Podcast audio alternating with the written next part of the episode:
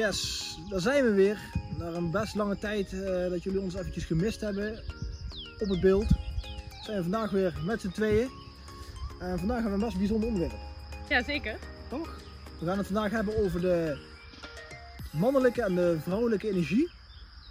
En hoe je dat in een relatie ook zeg maar, het beste ehm, kan gebruiken, zeg maar, zodat je de relatie zo stabiel mogelijk kan houden. Dat willen we niet zeggen zeg maar, dat onze relatie perfect is. Bijna perfect. bijna perfect, zeg maar. Dus daar, van daaruit dachten we van, hey, daar kunnen we wel een filmpje over maken. Omdat we onze eigen eh belevenissen daarin kunnen gebruiken. En onze leermomenten. En wij zijn namelijk van mening dat eh, als je een stabiele relatie wil opbouwen, eh, dan moet je ervoor zorgen. In een relatie zitten vaak man-vrouw. Eh, even de andere relaties zeg maar daar gelaten, want dat is eigenlijk kan je die relaties ook hetzelfde op die manier gebruiken. Maar we gebruiken vandaag even het voorbeeld man-vrouw. En man, vrouw, het mannelijke en het vrouwelijke deel hebben wij ook zeg maar, binnen in onszelf.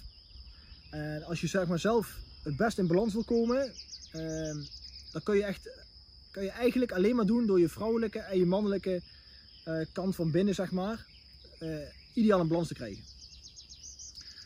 En er zullen bij sommige mensen misschien wat vraagtekens opkomen van ja, wat is dan mijn mannelijke en wat is mijn vrouwelijke deel.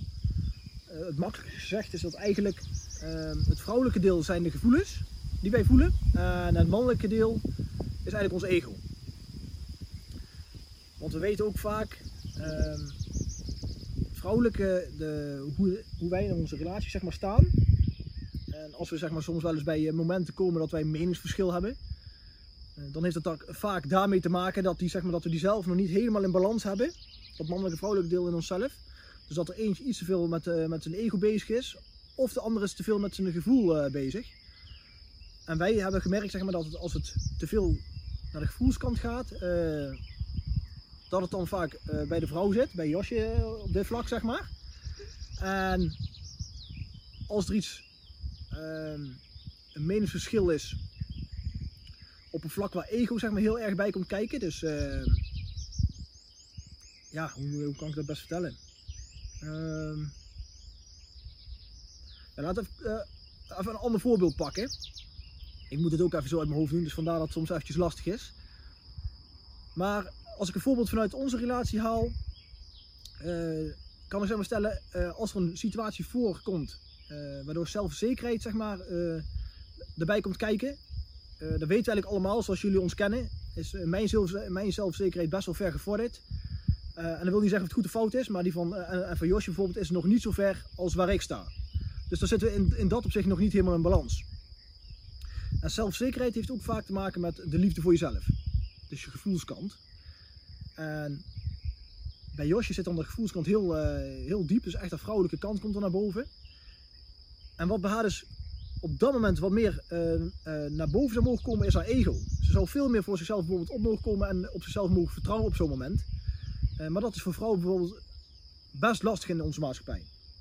Want in onze maatschappij is het eigenlijk ook zo, en dat geef ik ook toe, dat vrouwen eigenlijk een zwaardere taak hebben gek- meegekregen als mannen.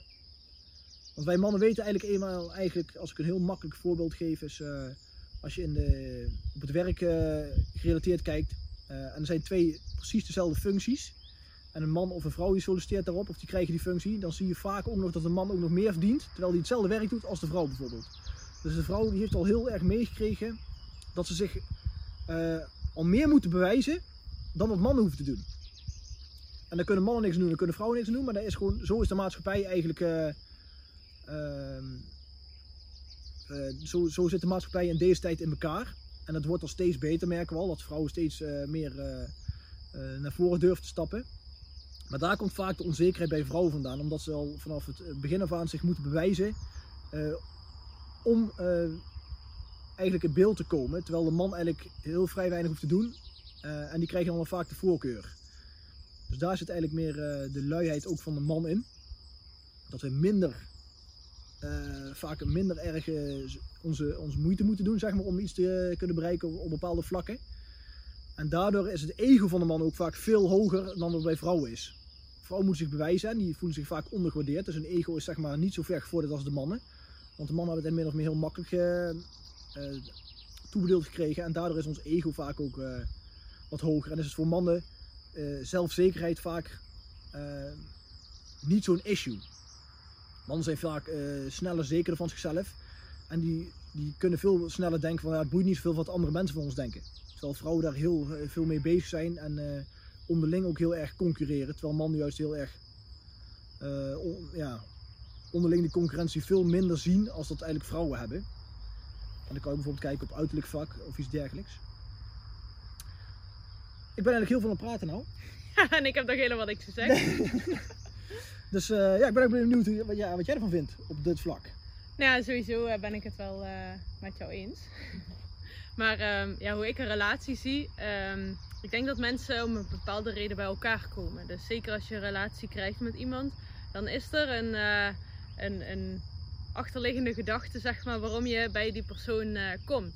En zo heb ik Francesco ook leren kennen om bepaalde dingen van mezelf te leren, zeg maar. En Francesco heeft mij ontmoet om dingen over zichzelf weer te leren, op te lossen, te verwerken, los te laten eigenlijk al die dingen die erbij horen bij een stukje ontwikkeling. En eh, bij ons was het zo, eh, zeker in het begin, door relaties die we in het verleden hebben gehad, eh, namen wij gewoon een soort van rugzakje mee. En iedereen heeft een rugzakje. En zeker, wij, wij waren eh, 30 en 29 toen we elkaar leerden kennen. Ja, dan heb je gewoon van alles meegemaakt.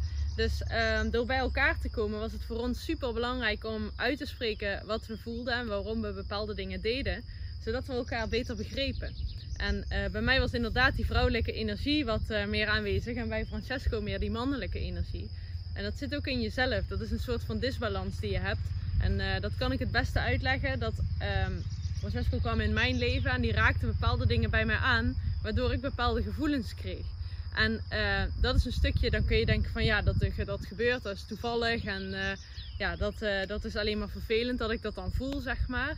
Maar juist is dat de clue niet. Want op het moment dat Francesco iets aanraakt in mij, dan wil dat zeggen dat het een disbalans is in mezelf. En dat kan dus met die mannelijke en vrouwelijke energie te maken hebben. Maar hij raakt dat aan in mij om mij te laten weten. Francesco weet dat niet. Nu wel ondertussen. Toen misschien ook wel trouwens. Maar hij, hij doet dat onbewust om mij wat te leren, zeg maar. En andersom was dat ook. Dus ik eh, raakte Francesco ook op bepaalde gevoelige plekjes, zeg maar. Door gewoon iets te doen, iets onbenulligs. Uh, maar dat was bij Francesco ook iets waar hij aan mocht werken. En uh, dat is het mooie van een relatie. En dat zijn, is eigenlijk met alle mensen waar je een relatie mee hebt. Of het nou een vriendin is, of je partner, of, of wat dan ook. Je bent bij elkaar gekomen om wat te leren. En juist die dingen die jou raken, dus die jou misschien negatief raken of misschien positief, die raken een soort van disbalans in jouzelf aan. En dat geeft als spiegel weer waar jij aan mag werken op dat moment. Dus juist, uh, ja, een relatie in harmonie, zeg maar, samenleven, is de oplossing om het op die manier ook, uh, ook te zien. Hoe vervelend het soms ook is, want het kan best wel, uh, ja, het kunnen gevoelige plekken zijn, zeg maar, die aangeraakt worden. Maar als je daar dan eenmaal doorheen bent, zeg maar, en je weet waardoor het komt, dan is het sowieso veel makkelijker om daarmee om te gaan. Maar uiteindelijk ook uh, iets wat je daarna niet meer hoeft mee te maken, zeg maar. Dus uh, dat was mijn aanvulling. Ja, wat ook, wat ook heel belangrijk is, is dat we uh, ook heel vaak geneigd zijn om de schuld bij de anderen neer te leggen als er een situatie komt waar we niet blij mee zijn. En we moeten gaan proberen, althans wij doen het wel heel erg, als wij een oneenigheid hebben of, of een, een, meningsverschil, want ik zie het al niet meer, aan ruzie kennen wij eigenlijk niet. Nee. Dat komt eigenlijk doordat uh, uh, dat wij al zover die balans in onszelf hebben, dat het ego zeg maar bijna niet meer om de hoek komt kijken. Want je kan eigenlijk weten, als er ruzie ontstaat, dan, dan komt het eigenlijk puur door het ego. Want jouw ego die wil iets uh, bewijzen en die wil zich niet laten kennen. En bij mannen kan het bijvoorbeeld zijn van, ja, we, vinden het, we zijn misschien opgevoed dat we als we ons gevoelig opstellen, dat dat niet mannelijk is. Dus daardoor Um, gaan we ons niet, uh, niet uh, gevoelig opstellen. En we staan ons mannetje wel en we zeggen gewoon wat we vinden. En uh, dat is eigenlijk puur ons ego wat op dat moment spreekt. Maar dat kan wel tot frictie zorgen, ook weer bij de vrouw. En daardoor kan een ruzie ontstaan. En als er ruzie ontstaat, dan weet je zeg maar, dat de ego aan het werk is. En daar willen we ook eigenlijk mee zeggen dat het eigenlijk niet nodig is. Dus als je zeg maar, nog in een relatie zit waar ruzies nog wel voorkomen, um, zou je bij jezelf moeten gaan kijken als zo'n situatie voordoet van ja, welk aandeel heb ik in deze situatie? Waardoor komt het dat mijn partner op die manier reageert zo heftig? En we hebben er heel erg van geleerd dat je heel veel moet praten daarover. Maar wel op een eh, niveau zeg maar, dat je gewoon rustig daarover kunt praten. En eh, dat je niet te veel je woede laat spreken over iets. Eh, dat mag wel, maar dan moet, je dan, wel, dan moet je wel proberen om dat op een zo rustig mogelijk manier te doen. En dan zul je zien dat je van de andere kant ook een hele eh, acceptabele reactie krijgt, terugkrijgt, zeg maar. Wat wil je daar nog meer bij voegen? Ja, oh ja, dat mensen, oh ja, want ik hoor wel eens mensen zeggen van ja, het kan niet zo zijn dat je in een relatie zit en dat er nooit ruzie ontstaat. Nou, dan kunnen we eigenlijk wel vertellen dat dat wel bestaat. Dat kan wel. Wij zijn er wel van mening dat, dat, eh, dat ruzie zeker niet hoeft. Oneenigheid kan altijd, want er zijn, je houdt altijd momenten dat je zeg maar een ander beeld van iets hebt. En dat mag ook. Dat zou, dat zou gek zijn als je dat helemaal niet meer zou hebben. Want iedereen is een eigen uniek persoon. En iedereen heeft zijn eigen kijk op bepaalde dingen. En dat hoeft niet goed of fout te zijn. eh, maar je mag, moet het wel proberen. En dat is bij ons heel, eh, dat vond ik heel belangrijk. Dat heb ik eh, op het begin van onze relatie gelijk gezegd. Van dat ik heel belangrijk vind dat wij eh 100% onszelf kunnen zijn in de relatie. We niet meer bang hoeven te zijn eh, als we ergens iets van vinden. En dat we het gewoon mogen uiten. Zonder dat de andere daar zich persoonlijk op aangevallen voelt. En dat kan soms heel moeilijk zijn. eh, omdat je er zeg maar helemaal niet gewend bent. Maar als je al begint met allebei eh, gewoon 100% in je waarde te laten. Dan kan ik je vertellen zeg maar, dat, dat er eigenlijk nooit meer eigenlijk ruzie ontstaat. Alleen dat je juist als er een, een meningsverschil komt. Dat dan een hele interessante situatie ontstaat. Waar je juist allebei heel veel kan, van kan leren. Waardoor je relatie dus naar een hoger level groeit eigenlijk. Ja. Ja, Volgens mij hebben we alles wel verteld wat we Nou, wilden vertellen. ja. Er zijn er valt nog heel veel te vertellen over eh, dit eh, onderwerp denk ik. Maar ik denk, ik hoop dat jullie er wat van eh, ja, opgestoken hebben. Dat denk ik wel. Ja, dat denk ik ook wel zeker. Laat vooral een reactie achter. Eh, deel het bericht als je denkt van hey, dit eh, heeft mijn vriendin of mijn eh, vriend heeft er wel, kan er iets mee aan hebben. Stuur het vooral door. En dan zijn we benieuwd naar de reacties. En dan zien we weer bij het volgende filmpje denk ik. Ja, zeker. Tot de volgende keer. Fijne dag allemaal.